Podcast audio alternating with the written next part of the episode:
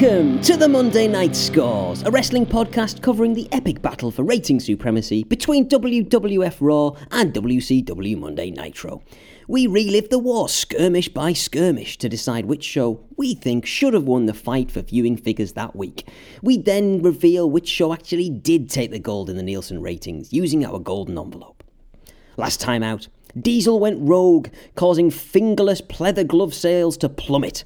The billionaire Ted travesty continued despite us all tapping out with all our might. And over on Nitro, we got more of the same all over again, as the go home show heading into Super Brawl 6 left us all none the wiser as to why we want a shout out for the pay per view. The American viewing public backed Bischoff and the boys, however, as Nitro pipped Raw in the ratings war to go into an almost unassailable 10 9 lead. What'll happen this week? And what actually did happen on Super Brawl? There's only one way to find out. But before we get into it, we best start by introducing ourselves. I'm one of your hosts, my name is Steve, and I am, as always, joined by a man who once sat alone in his car for a total of 2 hours and 17 minutes after realising he'd inadvertently overpaid for a parking ticket, all to make sure that I got every single second I paid for, know what I mean? It's the one and only nitpicker, Jim! Alright, Jim? Hey, how are we doing? Yeah, no, not bad at all, not bad at all. Uh, any, any, any more carrot stories this week? Yeah, uh, I said, didn't I? I said we, would probably have had the big harvest by the time um, by the time we spoke next, and, and, and, we have. We've had it. We've had the big harvest. I You're can, uh, joking. Uh, no, no, no. We have. We have. I'll see you in day. Quite pleased with the results, actually, despite the best efforts of of the cat next door. The cat, the cat is trying to disrupt the food supplies. We're gonna share some exclusive content with you for the, the live reveal if you want. I'm thinking. Definitely. I'm thinking some kind of county fair entry. Wow, I mean, gen- a, genuinely impressive. Bring home a couple of rosettes. it would seem the secret sauce has been the cat piss. yes, cat piss and bulrush. It's a potent combination. That'll get the sponsors in.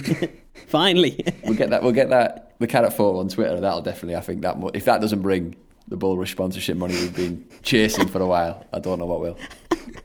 or more 90s wrestling fans than what will. Amazing. And I'm also joined by another man whose cry of despair at what he called el equivo cation judicial, a judicial error, could be heard all over Spain as Conor Coady's goal was chalked off by VAR in the Merseyside derby. It's the one and only Lost Liam. Right, Liam? Right, lads. I, I've done spent longer trying to figure out the pronunciation of that than I have watching any wrestling in the last week, by the way. So I, hope it paid off. Sounded like one of the locals. I did. You're going to be fluent, aren't you? No higher praise. I am, really am. we lost, lost I'll, be, I'll be coming to you for lessons. anyway, all right, Liam. Uh, excited for another round of 90s wrestling mayhem and carrots? Yeah, I mean, especially after the last Nitro uh, episode, I was I couldn't wait to get right back into it this week. You know, for some more, for more, some more Hogan shenanigans. So, strap myself in. Can't wait. Superb.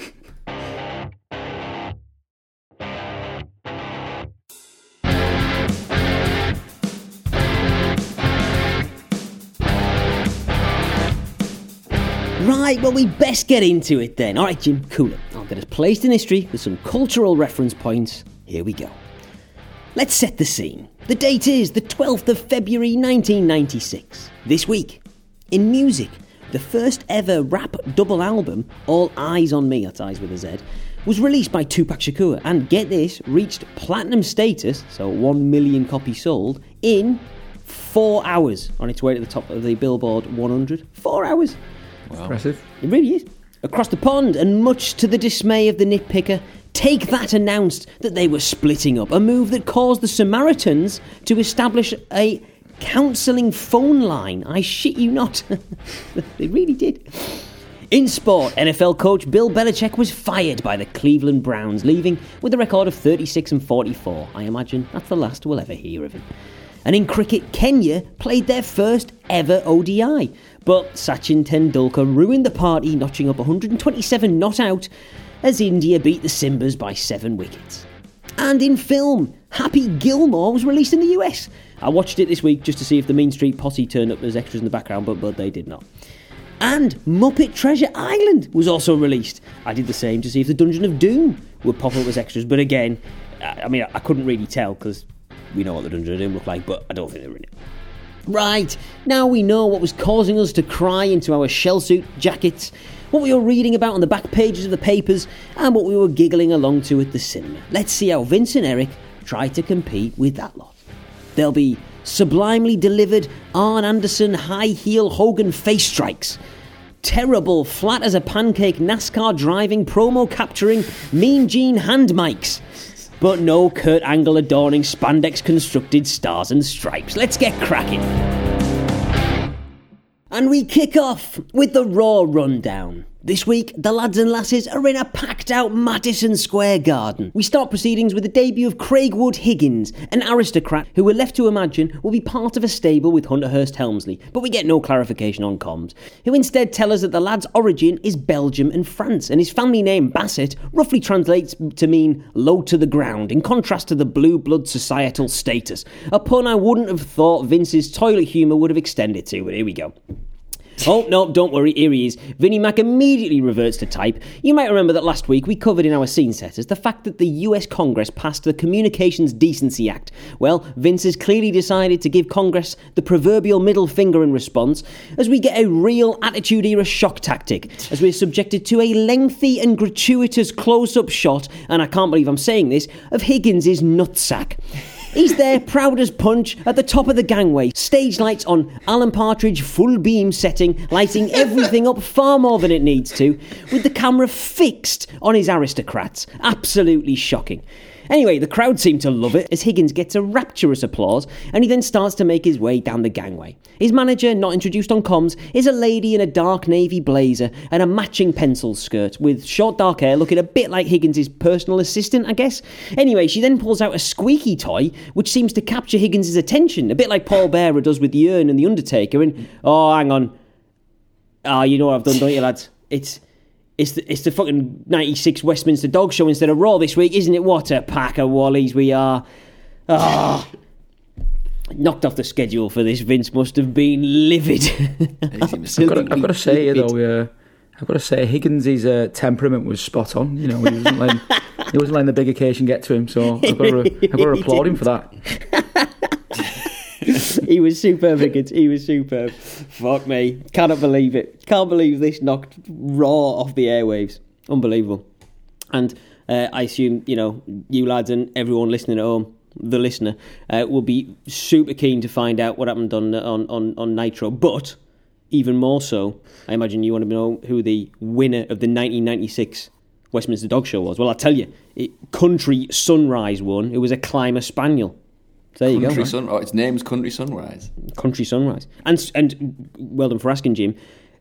As you've mentioned the name, I had a bit of a gander at other previous winners, and uh, I initially mistook them as part of my research um, for just Raw's version of the Dungeon of Doom. Strap yourselves in. Some of the select winners include Warren Remedy, Sabine Rarebit,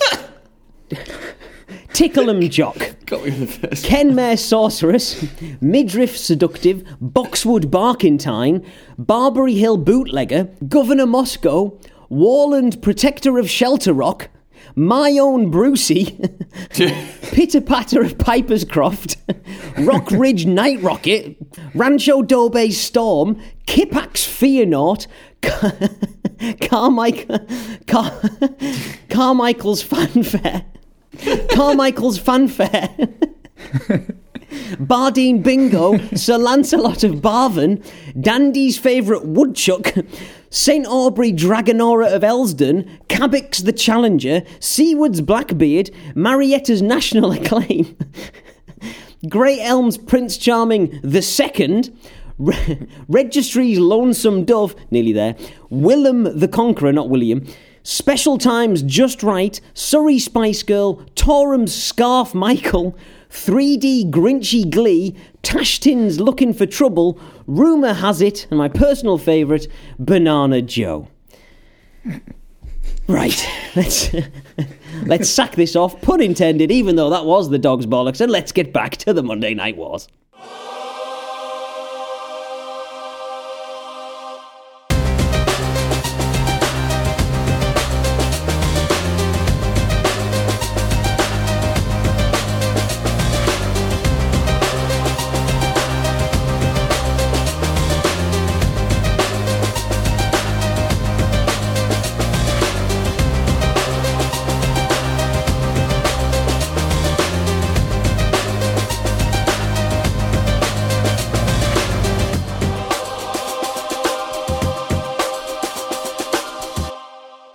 So that wasn't Raw, but what about Nitro? Over to the notebook to find out. Well, as we swing open the notebook's front cover, we see a giant Super Brawl 6 logo, followed by a scribbled question mark.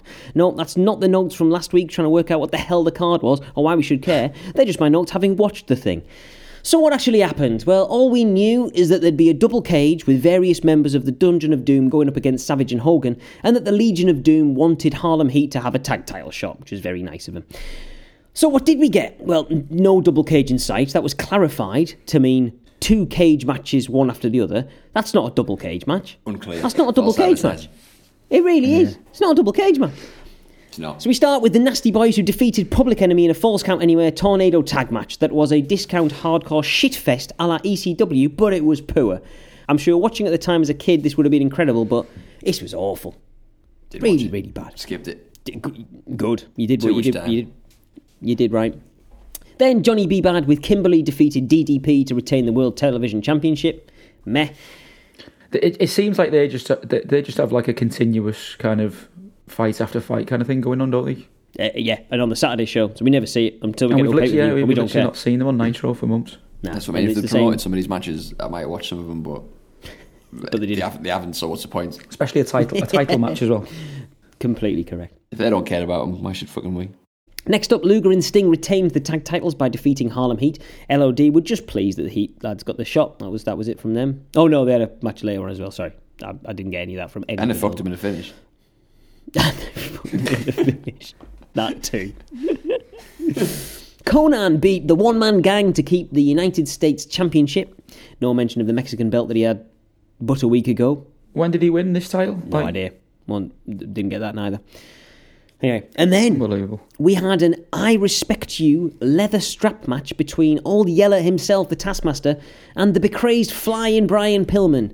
A match that now lives in infamy. Out first with the mouth of the South was Taskmaster, followed by a deadly serious Pillman who was carrying the strap, still tied up in his packaging. Pillman, rather than the mental antics we've become used to of late, sprints straight down the ring and the lad starts shooting. Ugly looking bar fight stuff as Taskmaster grabs and holds onto Pillman's leg as Flying Brian batters him with a still tied up leather strap.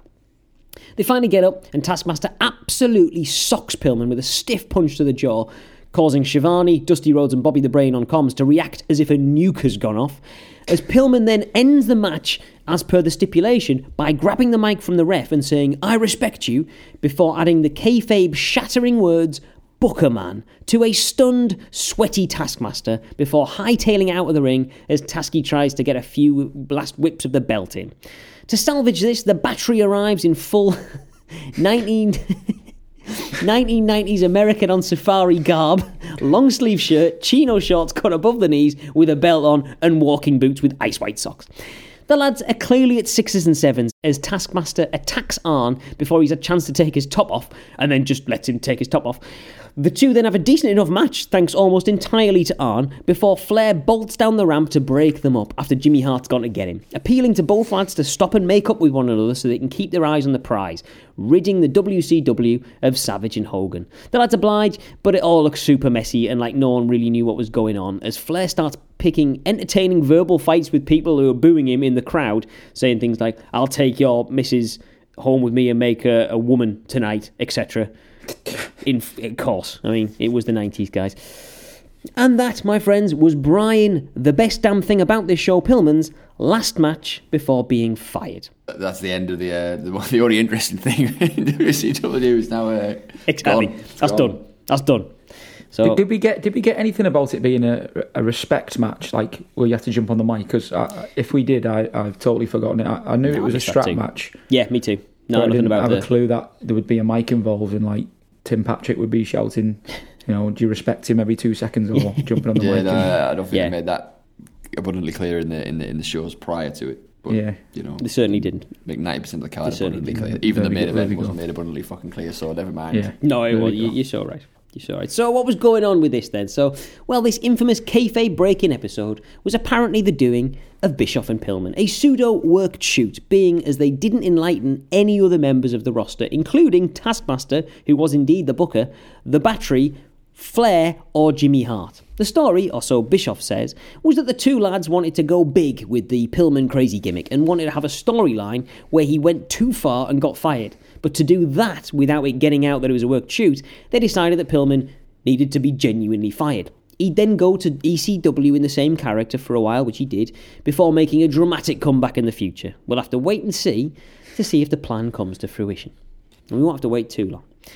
Anyway, back to Super Brawl, where Luger and Sting and the Road Warriors finish with a double DQ, meaning Inflexible Lex and Sting Nice But Dim keep hold of the titles. After that, the first of our double cage matches, as Flair is able to defeat the Macho Man Randy Savage to win his 13th world title, but only thanks to a literal heel turn from Miss Elizabeth, who hands her shoe to Flair so he can clock Macho with it and win the title. But only after we see an asshole new side to Ric Flair. The match, which I thought was genuinely gripping, looks like it's going to end on a couple of occasions with Flair clambering out of the cage, only for Macho to grab and pull down Flair's trunks at the back, keeping him true to his word and showing the Nature Boy in a state of nature. The spot's repeated as Flair moons the arena once more in what surely inspired the nut shot in the Westminster dog show. Oh, no, no, wait a minute, he wouldn't have done that. Before he gets his weapon from Elizabeth, who it turns out was bitter about Macho letting her down seven years ago or something, Hogan emerges with an eye patch for the ages to make off with at least 90% of Macho's thunder, despite the fact that he's up next. And up next he is, taking on the giant, who he beats, obviously. And then the entire Dungeon of Doom arrive, obviously. And then he fends them all off single handedly using shite chair shots, obviously. Finally, Loch Ness arrives to make his debut, but is held back by the other dungeon members, especially who else but Nervous Wreck the Zabrodiak as we end the show. The shark was back as well. The shark was back. I've seen the shark for ages. Yeah, he- he's been missing for a while, hasn't he? That's when you thought it was safe to go back on Nitro. He was one of the last to appear, of course. And poor Meng, who had to go and take this weak ass chair shot and hightail it, despite being the best thing Dungeon of Doom have got. I thought HBK jumped ship to WCW once, as in uh, that ass being paraded in the ring. I thought he's uh, he's doing a he's, he's done a dirty protest. I mean, it was insane, wasn't it? It was like, Oh yeah, just just And for hours. wise it in the match. and then he did it again. It's, it's twice. classic flair. It was fucking. It was more than twice. I think in the end, it was just it would- do something like any, any spot we have to do that spot every single week over and over again. Now he's just do right. I'm going to get my ass out. And it just you know, there's some kind of reaction. So the ass comes out another five more times in the space of three minutes. It was ludicrous. yeah, it really was. It was insane. Bonkers. I thought it was a good match other than that. I genuinely, Yeah. I thought oh, I Macho, ruined it. Macho was great. Yeah, exactly. Didn't need it.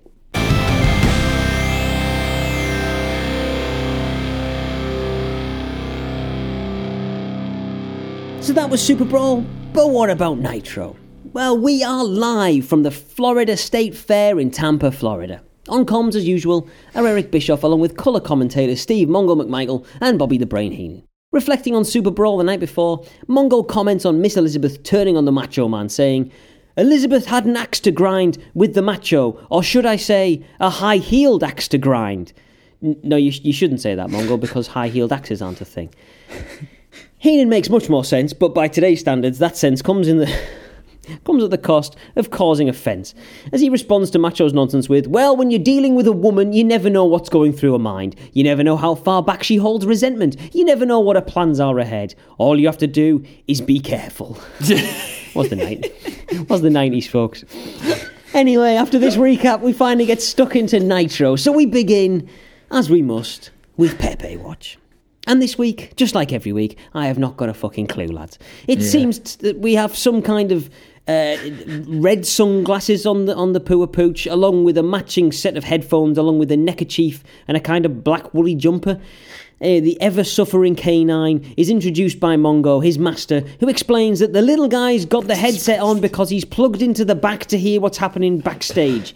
Also, it's a broadcast and mic headset, meaning I think he's dressed up as a mini me Mongo. I think that's the, the shtick. I mean, it's gotten so bad that this week Mongo has used the sunglasses to cover the dog's eyes, so we at home can't see his soul crushing tears of anguish as he dejectedly contemplates his miserable existence like some kind of tragic Greek myth. Awful. Yeah, I don't have a clue this week. No idea. Scraping the barrel. I mean, no Yeah, wonder. They're running out of ideas, aren't they? More ways than one. in more ways than one. We finally get underway with the action as Hugh Morrus is taking on Macho Man Randy Savage, which would have been for the title had Macho still had it.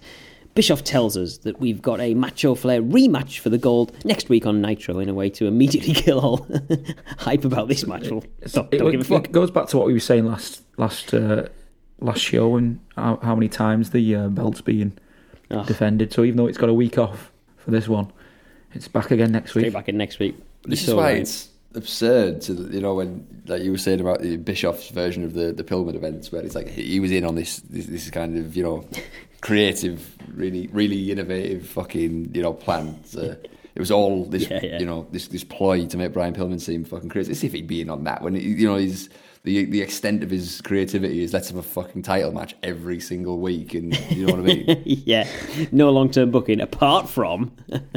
It's just nothing. Yeah, exactly. Like, like, like nothing imaginative, nothing new. It's repeat. Right, everything is repeated week after week. So it's like you know to the point of you're absolutely Yeah. bored to de- tears with it. And then you know all of a sudden we've got this this genius masterstroke underway, like where which we're gonna fucking you know we're gonna prove to everyone that Brian Pillman's really crazy. You know what I mean? yeah, as if as if what absolute absurdity. Back to the action then. Morrus is out first and he's followed by Macho, who Eric introduces as one of the most colourful, of the most flamboyant athletes here in all of WCW. Milliseconds before he emerges without any of his usual glittering regalia. Jesus wept Eric. It's, almost as kayfabe shattering as Pillman's antics last week, gi- bigging up how much glitter and fancy Macho is for them to immediately come out. not. it's like, Jesus Christ. Gives a bit of fucking respect.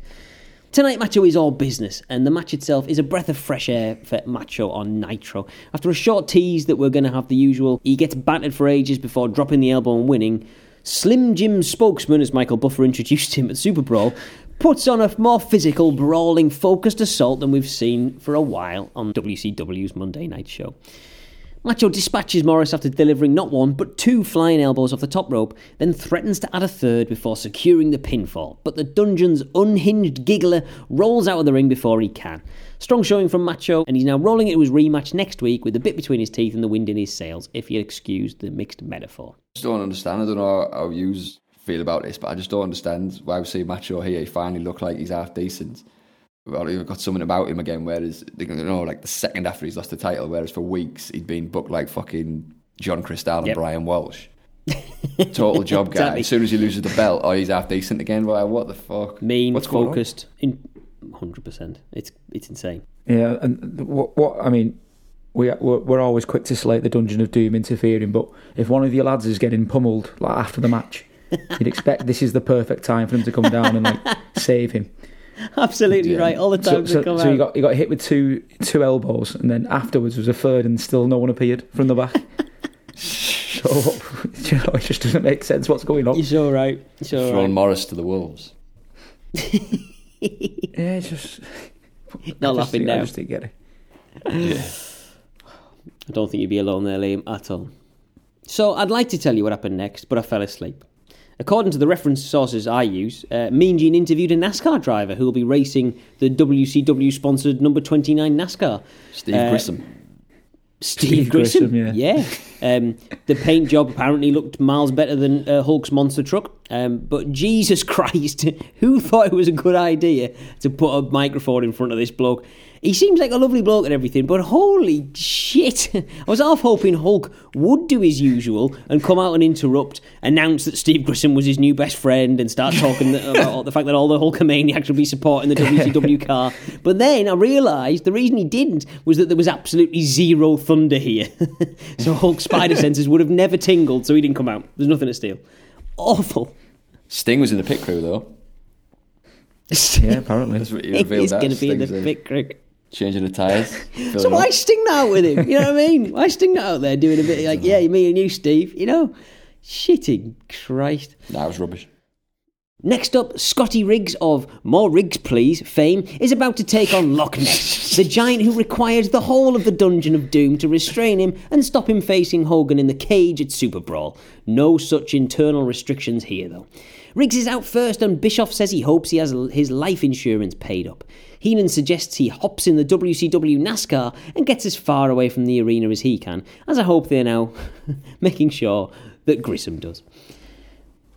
The best shoot or work conundrum in the history of wrestling returns as Lost Liam and I wonder if the nitpicker really does enjoy the intro to the American Males intro music or if he's just having us on and setting up a it was me, Lost Liam, it was me all along, Vince Stone Cold swerve at some point in the future, and out comes Riggs. It did what we think. Is this, the American Males, the worst tag name in history? Just it's, it's as bland as it possibly could be, and it's just descriptive and it applies to about 90% of the roster. They're all American males. It's just, it's, it's, it, it's, it's atrocious. It's a challenge for you then. Next episode, lads, if you can think of worse tag team names in history, I'll give you uh, an extra bonus uh, golden ding. Bonus golden ding, eh? Challenge, challenge, challenge accepted. Fantastic. I'll be the judge. What, what is? What are we? How are we quantifying this? Though? Is it, is it just generally shitter names? Yeah, yeah, what's worse than the American males? The American males. It's like Yeah. the I mean, Scottish there, can't, lads. there, there can't be a worse uh, entrance theme. They can't. No, No, 100%. don't be It's- silly. St- I'm, st- I'm still not having uh, the proposed builder from Nah, yourself no, last week, d- Jim. It's the best one on night. I was, I was tapping my foot along, bobbing my head. Yeah, come on, Scotty Riggs. just making him walk in the ring. It's great. Jim was made up this week. You got you got another week of the uh, of the theme song. and, and me and you had got, it's destroyed our our unimpeachable credibility, Liam. When that was then I popped up in the builders. A long way to go. Long long road back to redemption here for, for, for the Monday night scores after that. Out next is Loch Ness, who is, for those of an old school British wrestling persuasion, better known as Giant Haystacks. He's introduced, as he was at Super Brawl, as a monster, and at 6 foot 11 inches tall and weighing just shy of 700 pounds, 50 stone, he certainly is that. Mongo manages. He's also 50 years old, by the way, at this point. He's 50 years old as well as 50. So that, I thought was quite impressive, really. It I is, mean, it is impressive that he's For a man of that size, age 50, to be mobile. to be still going. Never mind if a wrestling match. I mean, it ba- barely, but yes. yeah, yeah, well, yeah, come on. He's 50 years old. Yeah. um, Mongo does manage to balls up. I love this. Mongo manages. Honestly, He's an idiot. this is this is one of my favourite lines of all time from him. Mongo manages to balls up the monster building the lads on comms are engaging in, commenting that if looks could kill, this guy would be world champion. he wouldn't Mongo, he'd be in prison or Area 51 or something. he, wouldn't, he, wouldn't be world champion. Be- he's, he's, done- he's killed another one, he's killed another one. Why are we letting him do this?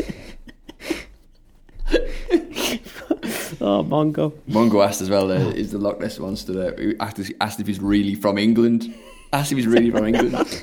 It's not where, it's not where Loch Ness is, though, is it, Mongo?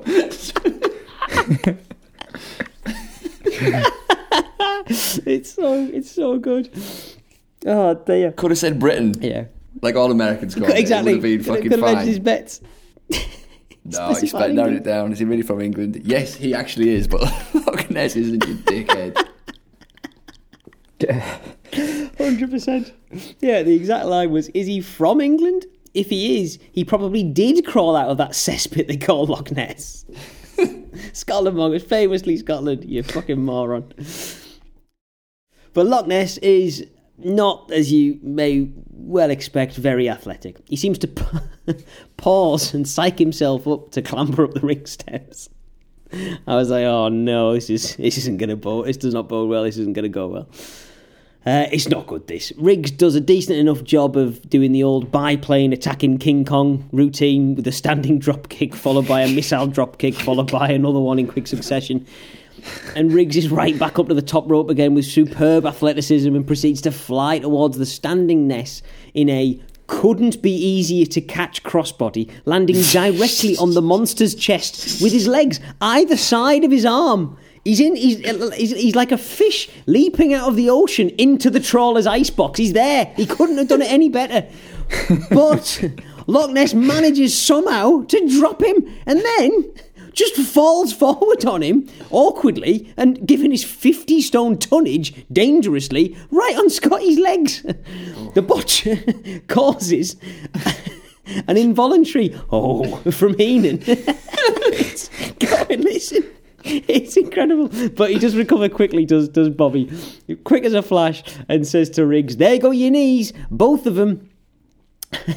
Loch Ness then delivers a running in the loosest possible sense elbow drop to the prone Riggs. I mean, shite, but you know, a million times better than Hogan's leg drop, for instance. So you know, sort of swings and roundabouts. He repeats the spot, probably trying to distract from the botch, and gets the pin. He celebrates by shouting at the crowd as Jimmy Hart then has to go and remind him where the hard camera is, dragging him towards it so he can then be seen.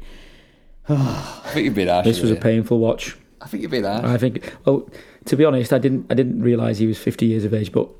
He, uh, there's there's different moments in this match where he was like he couldn't get up off the ground without like using the ropes and like pushing off Riggs's body on the floor and it's a million miles here from the, the athleticism and the attitude. I was thinking of like Kurt Angle and Chris Yeah. Jericho and them kind of wrestlers, and this fella can't get up off the mat.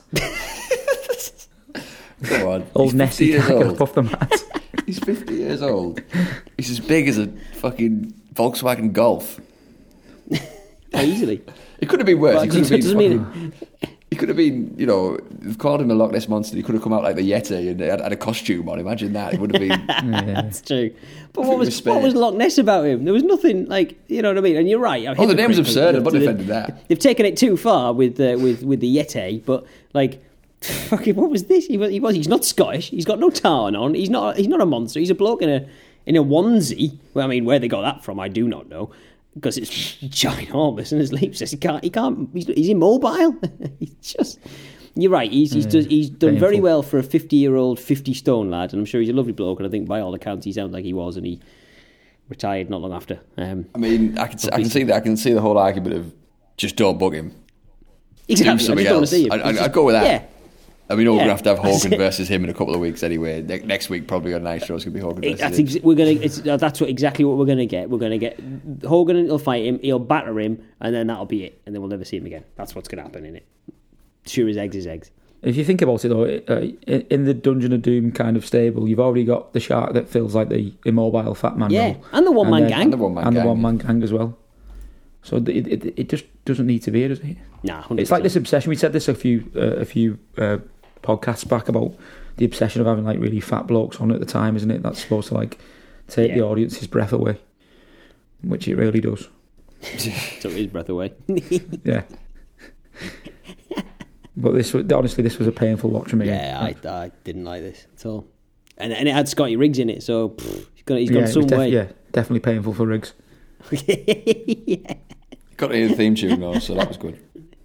Yeah, Swings and roundabouts. Eh? fifty stone fella just landed on your head. I mean, Christ. just I know. Unbelievable. Went above and beyond. Did Scotty Riggs here? Went above and beyond the Call of Duty in this this debacle. Mean Gene's back at the top of the gangway next, and he's accompanied by the newly aligned pair of Woman and Miss Elizabeth, who are pushing a hospital bed with a lump in it.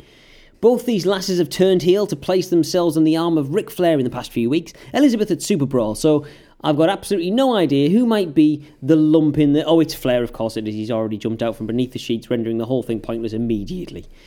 Anyway, Elizabeth cuts a promo about why she turned on Macho after Flair's given her the floor, and while all's going smoothly enough, uh, she then forgets her lines, prompting Flair to step back in and take the floor away from her. With what she wants to say is, but then she remembers, so just starts talking again, and then Flair has to sort of cackle with his head back and basically say, uh, uh, let her get on with it. As she says, she's still pissed at Macho, uh, despite taking half of everything in the divorce. Uh, that was nothing because last night she took it all. Um, wonder if you know she was on a starter's blocks ready to enact her dastardly plan every time Match had the belt and then he'd lose it. She'd, oh, I can't, can't take it away from him again. Oh, he's got to get, no, no, I can't. She's been doing this for him for years. anyway, cobblers, let's move on. Next up, Dangerous Devon Storm makes his Nitro debut looking like a superhero designed by a five year old. He's got luminous green and black patterned sleeveless spandex suit on, and green knee high boots, leg tassels, bug eyed sunglasses, and a massive mullet. He kind of takes off to start jogging to the ring, but then seems to clock that it's quite far away, so he thinks better of it, and then sort of slows to a weird power walk like he's out with the girls on a Sunday morning in the suburbs, but with a massive mullet. Anyway, he's here to challenge Konnan for the United States title. Uh, not bad on debut, that, going straight into a title shot. I thought uh, Devon it was, it was a nice tribute to Michael's bike from Alan Partridge, wasn't it? that's, that's, he gave me a nice little flashback when he, he popped out. That's Desert Storm.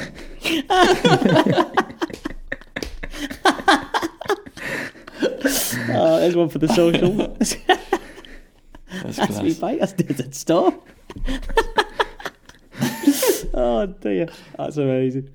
Um, another fun fact: Storm, real name Christopher Ford, and his first namesake Christopher Daniels, are the only two wrestlers in history who've wrestled for ECW, WCW, the WWF, TNA, Ring of Honor, and AEW. Wow. How's Wow. about that? very Only two in history. Um, Bischoff says he's heard a lot about him and he's a suicidal kind of guy. No. We'll be booking him on your booking him on your show there, Bischoff. I mean, I thought you already had that covered with Sabu. We hadn't seen him for absolutely donkeys, so fearing the worst.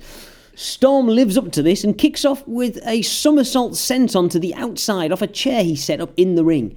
Um, the lads proceed with these sort of high spots all over the shop, and there are some decent ones as they go through, but both lads are clearly athletic.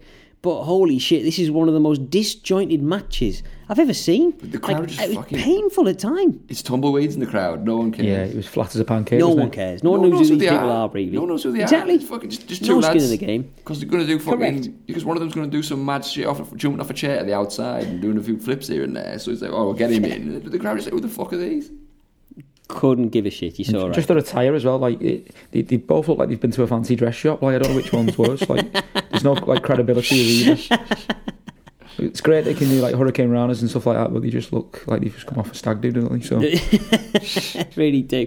And they've got, and okay, fair enough, they've probably never wrestled before, probably haven't met each other before, but there is no chemistry between them at all. It's all clunky, Yeah. it all goes wrong, and just painful. Anyway, the, the finish is a microcosm of the rest of the match, frankly. So Storm gets whipped into the turnbuckle, where Konnan then follows, jumps onto him, standing on the second rope as if he's going to do the sort of mounted punches. Then Storm just grabs his legs while he's sort of in the face in the crotch position, clumsily spins Konnan round so he's now sitting on the turnbuckle, and then clambers up to set up a Hurricane Rana, but then Konnan just counters that into a roll through power bomb into a sort of bridging pin, which gets the win. Like impressive move, but I was just I was just relieved that this was over. It was Storm had to pin himself though as well, didn't he? Because he, he slipped Yeah. out of the He hole, then had to jump back underneath. so Storm's pinned himself. That's how the match finished. maybe that's maybe that's what he means by suicidal. Yeah. For, forever putting his, Yeah, yeah. his victories in peril. Yeah, he's, he's, he's got it a could have been so much better this match though, couldn't it? Oh, of course it could. Yeah, just as, as Jim says, They're clearly there's both athletic, but like you said, there's just zero zero chemistry. And Absolutely no, no- no, Just a match for the sake no skin in the game for anyone. Yeah, Exactly. no Just a one match for the sake of it. Totally. And on to our main event, as we've got, well, obviously Hulk Hogan, but also Arn Anderson, fresh from his Call It in the Ring leather strap I Respect You match with the Taskmaster at Super Brawl. Arn's out first, accompanied by Woman, and Mongo thinks he has Moxie. I agree, Mongo. Arn immediately proves McMichael right, as he and Woman, if you clock this, show that they have nerves of steel, as during their walk to the ramp, the pyro pop that accompanies their entrance explodes right behind them. Not one of them as much as blinked. I shat myself just watching it. I'm I'm dead impressed, genuinely dead impressed. Pair of them, well done. Anyway, as they enter the ring, and Arn's and Arn's superb Four Horsemen music fades out. Now that is some good music. And in fades the Hulkster's American-made wailing guitar theme intro, which I also believe was a Jimmy Hart one. I mean, I, I, I, I really appreciate Arn in the ring, but he doesn't look like he should be good from his appearance, should he? No, No. Like, you look at him and you're like, I can just imagine like asking him where the decking cleaner is in B and Q. Like, he's, like, he's got that. He's got that. You know what I mean? That persona that he shouldn't be decent. And he, ca- he, he, he carried like Hulk through this. you're Uh, super- This is the best I'd. Yeah, it's the best did- I've seen Hulk uh, work Yeah. with someone in the ring. But at the start of the match, he's just selling Hogan's toilet like superbly, and he Yeah, that's what I mean. Like, it's, It really is. it, it makes Hulk Hogan look good in the ring, and that, that that's a massive like applaud for Oh, yourself. I mean, yeah, uh, no, no first higher class praise. fucking toilet salesman. Yeah, correct. and and we've missed from Hulk's entrance. Oh my god, he- he's got to be doing it as a wind up now. He has continued his 100% record of outdoing how daft he looks each week, as he is once again completely outdone himself, as he's gone full pirate with his eye patch. Now, I don't understand why it's gotten worse each week. Like, surely the, the, the injury would have been at its worst when it's just happened. But it seems to be, you know, when he he- started off with just the butterfly stitches and his Mr. Bump back head bandage, and now he is, you know, here he is full fucking, you know, Jack Sparrow as he marches to the ring, pointing at the eye patch. It's really important, this, right? Point at the eye patch a lot. Point at the eye patch. Everyone seeing the eye patch. And in the in the ring, with the with the crowd admittedly red hot, he tears the shirt, he throws it onto Arn, who gets you know who's at, who act, react superbly apoplectic, and takes his bandana off to reveal yet more comedy wound dressing. He's got three huge white stitches over his eyebrow now, making him look like a set of Adidas Predators that someone's dipped in orange paint. And then you're dead right. As it actually gets underway, Arn Fantastic somehow manages to make it a half decent match in spite of all Hogan's in ring deficiencies. And Hogan continues, by the way, to, to sort of exhibit all this really heelish behaviour we've seen from him in recent weeks. Like Total heel. Eye rakes, tall heel, mm-hmm. back rakes, choking on when the ref's distracted, and even biting him in the eyebrow while he's delivering the 10 count punches at one point. And Bischoff says he's teaching Arn a lesson in some comms morality gymnastics that'd make JR proud. After a few minutes on the outside, Hulk catapults Arn into the ring post, which Arn executed and sold really well. Hulk then, pointing at the eye patch, remember, just tears off his eye patch. So what's the fucking point of it? Like, I'm sure he's gone. I'm going to show everyone how hard I am because I'm tearing this eye patch off because I'm Hulk Hogan and I I'm not bothered about scratching my eye. Well, if you're not bothered about scratching your eye, don't put it on in the first fucking place, then, mate. What, wh why are you getting in three minutes into a match and then tearing it off and trying to get plaudits for it? God, he annoys me. And he's clearly, by the way, what's happening is he's clearly just sick of walking around with only one eye. In the Yeah, in the middle of the match. Yeah, tired of he's- having I'm bored of this. Correct. I'm bored of this. Just bored Yeah. of this. I want, I want my depth perception back. Yeah, maybe that was why. Maybe that's why he was half decent for a bit with his depth perception all fucked up. Oh, he's actually all right. Anyway, Hulk starts to dominate, and Heenan got a right chuckle out of me as he said of Arn. He could be playing possum. You never know about Arn Anderson. He could be suckering Hogan in, which is easy to do. Superb. Thought of it on the fly. Stuck the knife in a Hogan. Great. Uh, cue uh, an Arn fight back as the enforcer back elbows Hulk, climbs to the top rope before Hogan then throws him off so he lands on the top rope, legs akimbo, landing right on his double A's. That prompts Flair and the freshly heel turned Miss Elizabeth to march down the ramp to a chorus of boos. Arn plants Hogan with the best spinebuster in the biz, but only gets a two count, obviously, from Hogan, who super kicks out, sending Arn, with a lot of help from Arn, about four feet into the air. Hulk does his shtick, hulks up, plants the big boot on Anderson, and then Flair struts and applies the figure four to antagonise Flair. It works, and Flair scampers into the ring as the ref checks on Arn, missing him completely as he goes to attack Hogan. I mean, poor ref, he's booked like an absolute lemon here. I mean, three fucking foot away and he can't supposedly can't see Flair attacking Hogan. But it doesn't work anyway, lads, because Hulk in spite of having on in the figure four, manages to wrap Flair up in a kind of bridging pin you'd see after a fisherman suplex, which Flair bizarrely has to then sell as some kind of submission hold. like it, like it hurts. What's that? All my Hulk still got obviously on in the figure four, and the rest misses it all from all of three feet away. I mean, insanity. Finally, the ref turns around, gets rid of Flair out the ring, but no DQ, bizarrely. As we miss how Hulk manages to sort of help and eject Flair from the from the ring, as we're over the shoulder of woman at ringside who is accumulating powder into her hands if she's sort of getting you know, readying a snowball, ready to throw it in Hulk's eyes. If only he'd left the eye patch on, he'd have the perfect defense. the fucking moron. um, up to the apron climbs woman, nails Hulk in the face as Arn's given Miss Elizabeth's shoe from Flair, who, and he then blasts Hogan and discards the shoe to Flair on the other side of the ring in one sublimely sick move, and then manages to get the pinfall. Hogan can't end the show staring up at the lights, though, as we all know, so he just gets back up and then batters Arn and Flair as Macho arrive. But he got in the face with a shoe the other day. Sorry, sorry to jump in. Sorry. No, he, uh, he he got he got hit in the face with a shoe fucking two weeks ago. Didn't he? That's how he hurt his eye. in The first almost blinded him the first time. This time Yeah. he's fine. He's straight back up. Straight back up. Three three Straight seconds for the pin, then he's up. Let's go. We're having it. It's, it's absurd. It's absolutely absurd. Just think of the career he would have had if like wrestlers would have clicked onto this earlier about just hitting him in his eye with a heel. And he wouldn't have had nowhere near as credible a, a career, would he? Like, if Andre this, had just done this, this is his uh, animal's back, isn't it? This this heel shot to the eye. The heel shot, yeah, it is. his Achilles heel shot. Absolutely spot on. Oh, amazing. Um, What about? Uh, I think it was um, Heenan who, um, when a woman got onto the apron and, and shut the power, he was he was calling it rat poison. it's it's his Sort of lines superpower. was- It's his superpower. He can see an inanimate object and immediately know what it is from from forty feet away. He's incredible. By the way, she she, uh, woman did this much better than she did at the um, yeah, at it didn't Super work, Bowl. did it? Yeah, She clearly yeah. missed. Yeah, you're so So, right. so fair play. Yeah, she'd uh, she learned. You're so right. Um, uh, as I say, I know that you know for for for Hulk battering everyone, and then Macho arrives to help him out. When it's the other way around, when Macho, you know, when Hulk comes to save Macho, it's all about Hulk, and Macho's sitting there lying helpless, and Hulk comes and saves him. But when it's Hulk, straight back up. He doesn't need Yeah. any help. He's doing it anyway.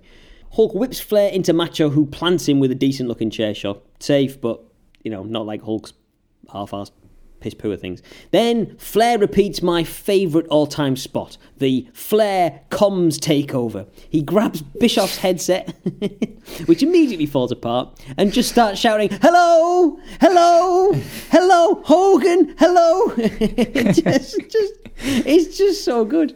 Anyway, he tells Hogan, "You just got your ass kicked again," which he did.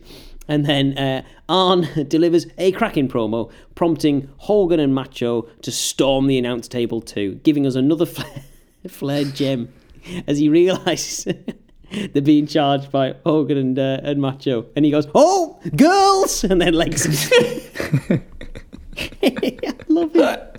I love it when comes. Anyways, they flee into the night. Hogan then delivers a textbook shite promo. Macho says, Stop the music! Despite there not being any music. but essentially, Hulk and Macho accept the challenge for next Monday night. I didn't clock that there was a challenge issued for next Monday night.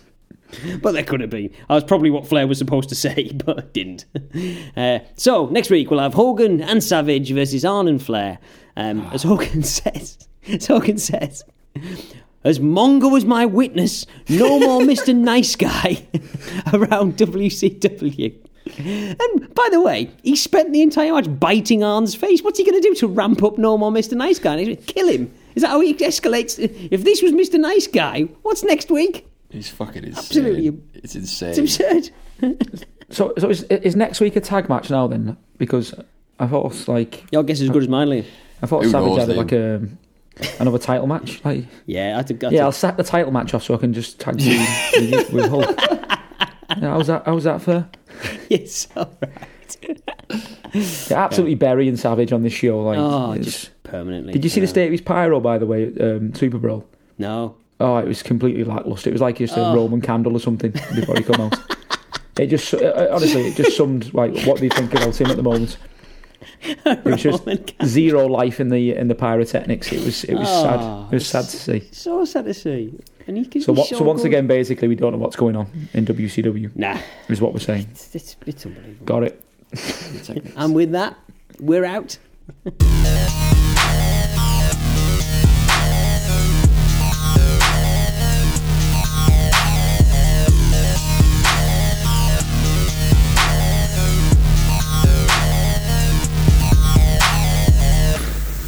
So that was WCW Monday Nitro. Let's find out what we are made of it. It wants to kick off our Nitro ratings builders? What would make us tune in to boost the ratings next time, lads?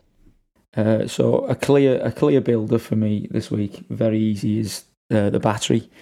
Um, another Rolls Royce performance here from the guy. If you manage to make Hulk Hogan look half decent in the ring, then you are some wrestler. So I have to take my hat off. Uh, and yeah, I I think every time every time he's in with someone, you know, who we know is rubbish, he, he ends up making them come out looking, you know, a million bucks. So all all fair play there, really to add quality. Yeah, he's stellar. He's stellar. I had I very little. I, I wrote the first note, but I just don't. I don't like these shows. These are rubbish, aren't they? These nitros are rubbish. Yeah. And the best thing Yeah. about them is just Pillman is just gone. Apparently, like- Bischoff knew all about it all. The fuck, but whatever. All part of the plan. Whatever, Bischoff. Um, I wrote down that I enjoyed Flair's promo, not not the microphone one, um, not the one where he crashed comms, Ah. but the gurney. I, I thought it was just a bit more like kind of. Obviously, there was there was elements with when Miss Elizabeth dropped the ball and all that, but um, Yeah. no, just like it, it just felt a bit yeah. kind of a bit wild. But he was entertaining. He worked well with Mean Gene. I think when he mentioned Flair mentioned. Yeah. something about Space Mountain, Gene had a brilliant reaction. He's great with Yeah, the kind of. He's great He with them reactions, isn't he? Which is superb. Yeah, Um, pretending he doesn't know. Yeah. it's just yeah, like he just he just he said something. Flair said, "Only a woman can say things as eloquently as they need to be heard." Before he passed it to Mean Gene, uh, sorry, Mean Gene. Before he passed it to Miss Elizabeth.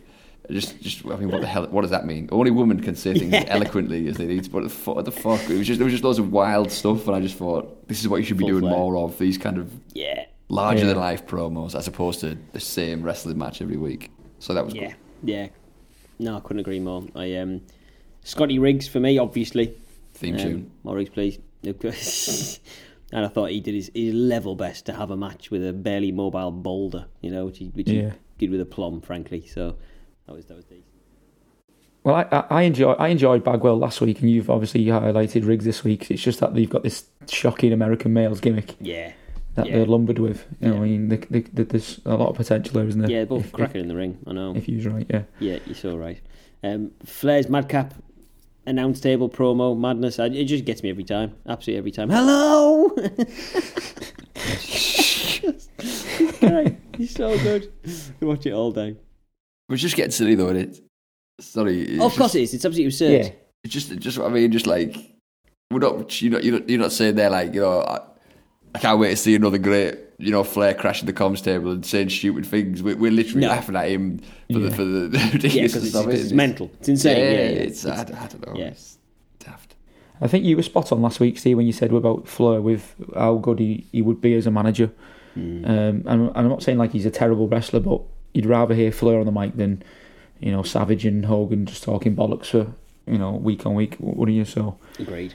Well, It is J- J- entertaining. Jimmy Hart is never used as a. He's never he does a promo. You know what I mean? Like Never. the mouth of the south, and you just you, you just think, why not? Especially with the, the Dungeon of Doom, you'd have him as the spokesperson. Like we hear Taskmaster more, and he's got the world's worst voice. Like what's going on there?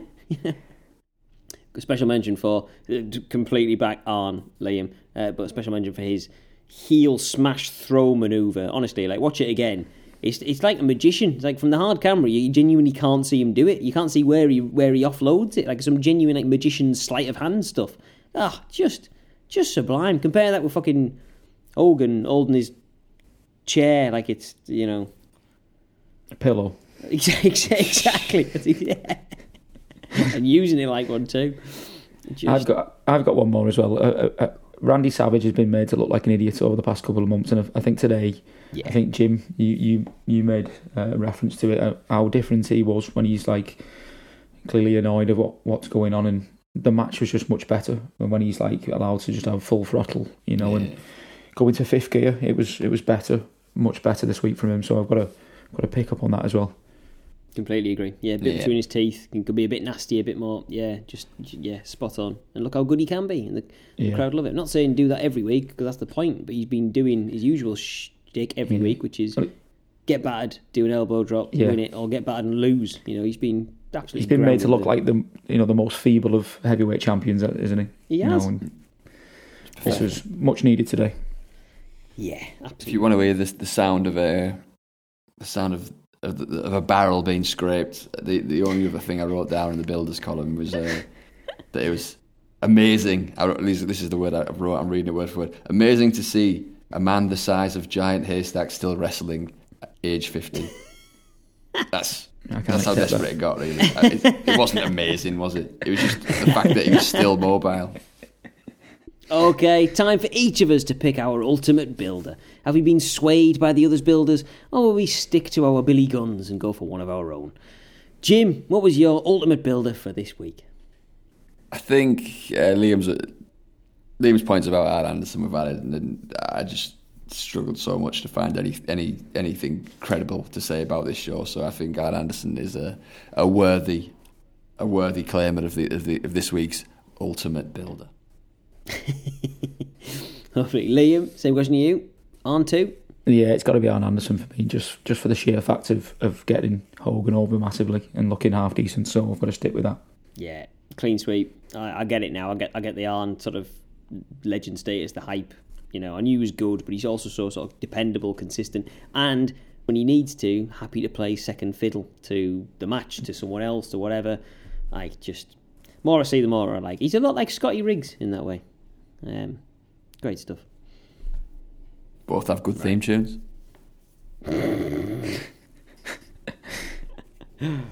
Um, all right, over to the ratings killers. What would turn us off faster than Loch Ness in a corset? Who wants to kick us off, lads? I'll kick us off here.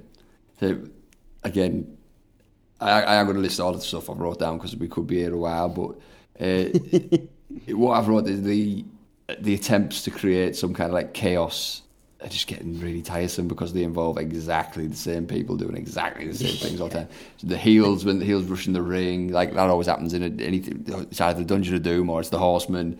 The, Hogan fighting him off with a chair. Hogan always standing tall, whatever. Flair hijacking comms, like just things that might have felt spontaneous. They're just it's just it's just boring. It's tiresome. It's just the same stuff over and over and over and over. And they need to change stuff. They need to freshen it up big time.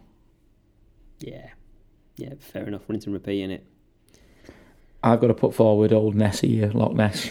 Yeah. Oh come on! I, I'm- mean, I feel I feel slightly harsh here, you know, knowing now he's 50 years of age at the time, but like squash matches are used to enhance someone's profile, aren't they?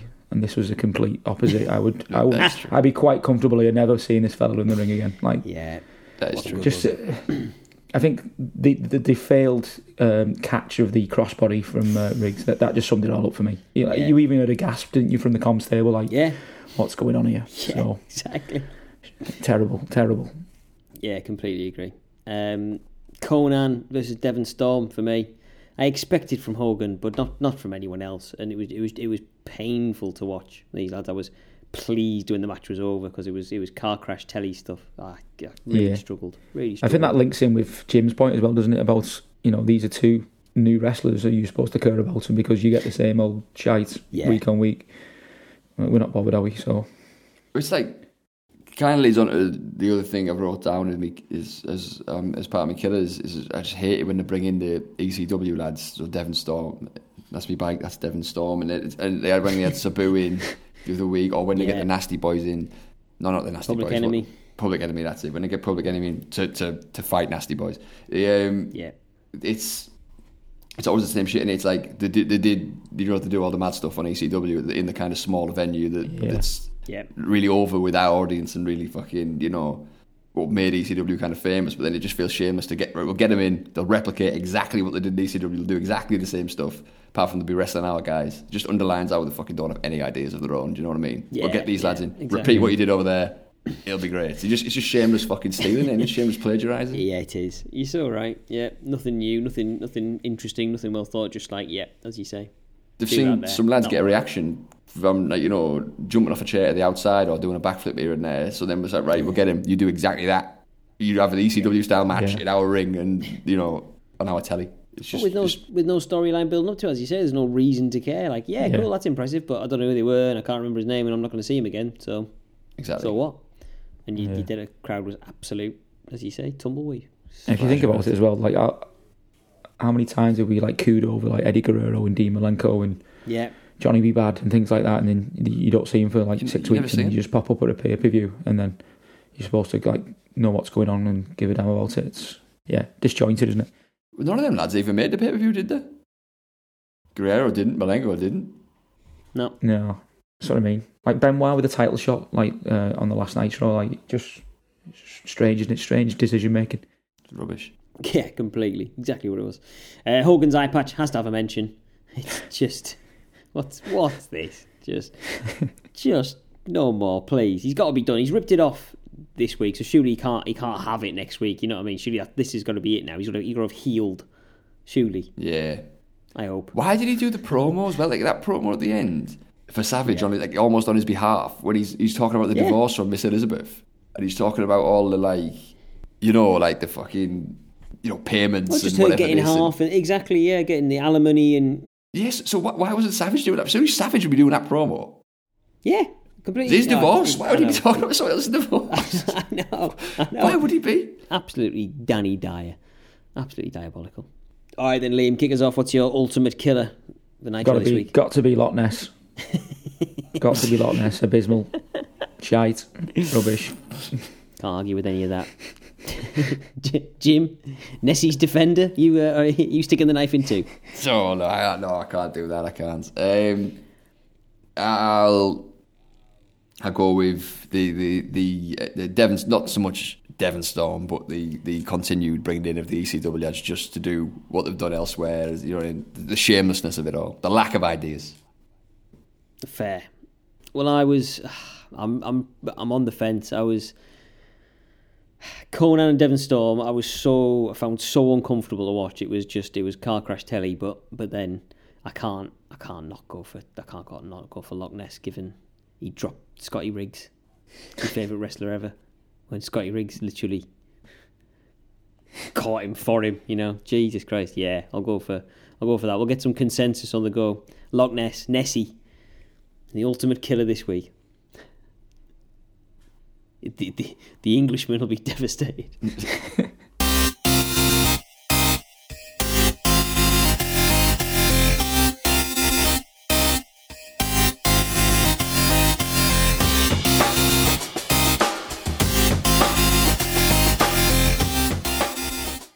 all of that in mind, let's see which show we thought should have won the ratings battle this week. What do you reckon, lads? Which was the better wrestling show, Nitro or the Dog Show? Well, we've obviously never mind. I Dog Show for me, Yeah, yeah. exactly. Course, of course it was. We've obviously got an uncontested ratings battle this week, but let's head over to the golden envelope to find out how Nitro got on. So last time out, remember, Raw was 2.7 and Nitro 2.9. But this time, Raw, no result. Nitro, 3.7. The highest rating either show has had to date in the Monday Night Wars. Wow. Unbelievable. So no, so no Raw fans tuned into the dogs. It doesn't appear so. It looks like they've, they've, uh, they've the, the vast majority have jumped ship and checked out Nitro, and I'm not sure on that show, and that they'll definitely be sticking around next Yeah, week. they, I don't they, know. they won't be back. They won't be back, will they? No, I, I wouldn't be after that lot. So it's the default hat trick for Nitro. Three ratings battle wins in a row, leaving them 11 9 ahead on the Monday night scoreboard. So that's it for this episode of the Monday Night Scores Season 2. Next time out, Raw returns, where Mankind makes WWF misappropriation his mission. The Ringmaster returns to wreak ruin, and villainous Vader's back to violate victims. Plus, Nitro will be trying to make it four ratings war wins on the bounce, but will it all live up to the hype? You'll have to tune in next time to find out. Well, before we head off to start tracking down maps of England to find Loch Ness on Wish, don't forget to follow us on Twitter. We're at TMN Scores. That's at TMN Scores. Or follow us on the Monday Night Scores on Instagram. And if you haven't yet, make sure you subscribe to the Monday Night Scores wherever you get your podcasts. And all that's left for us to say is goodbye. So thank you all so much for listening. And until next time, this has been the Monday Night Score.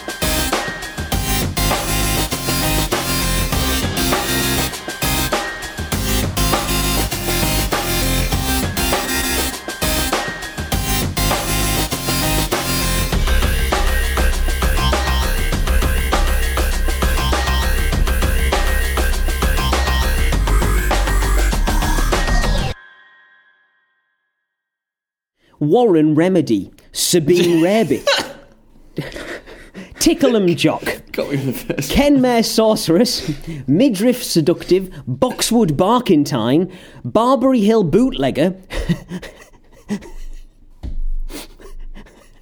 Ben.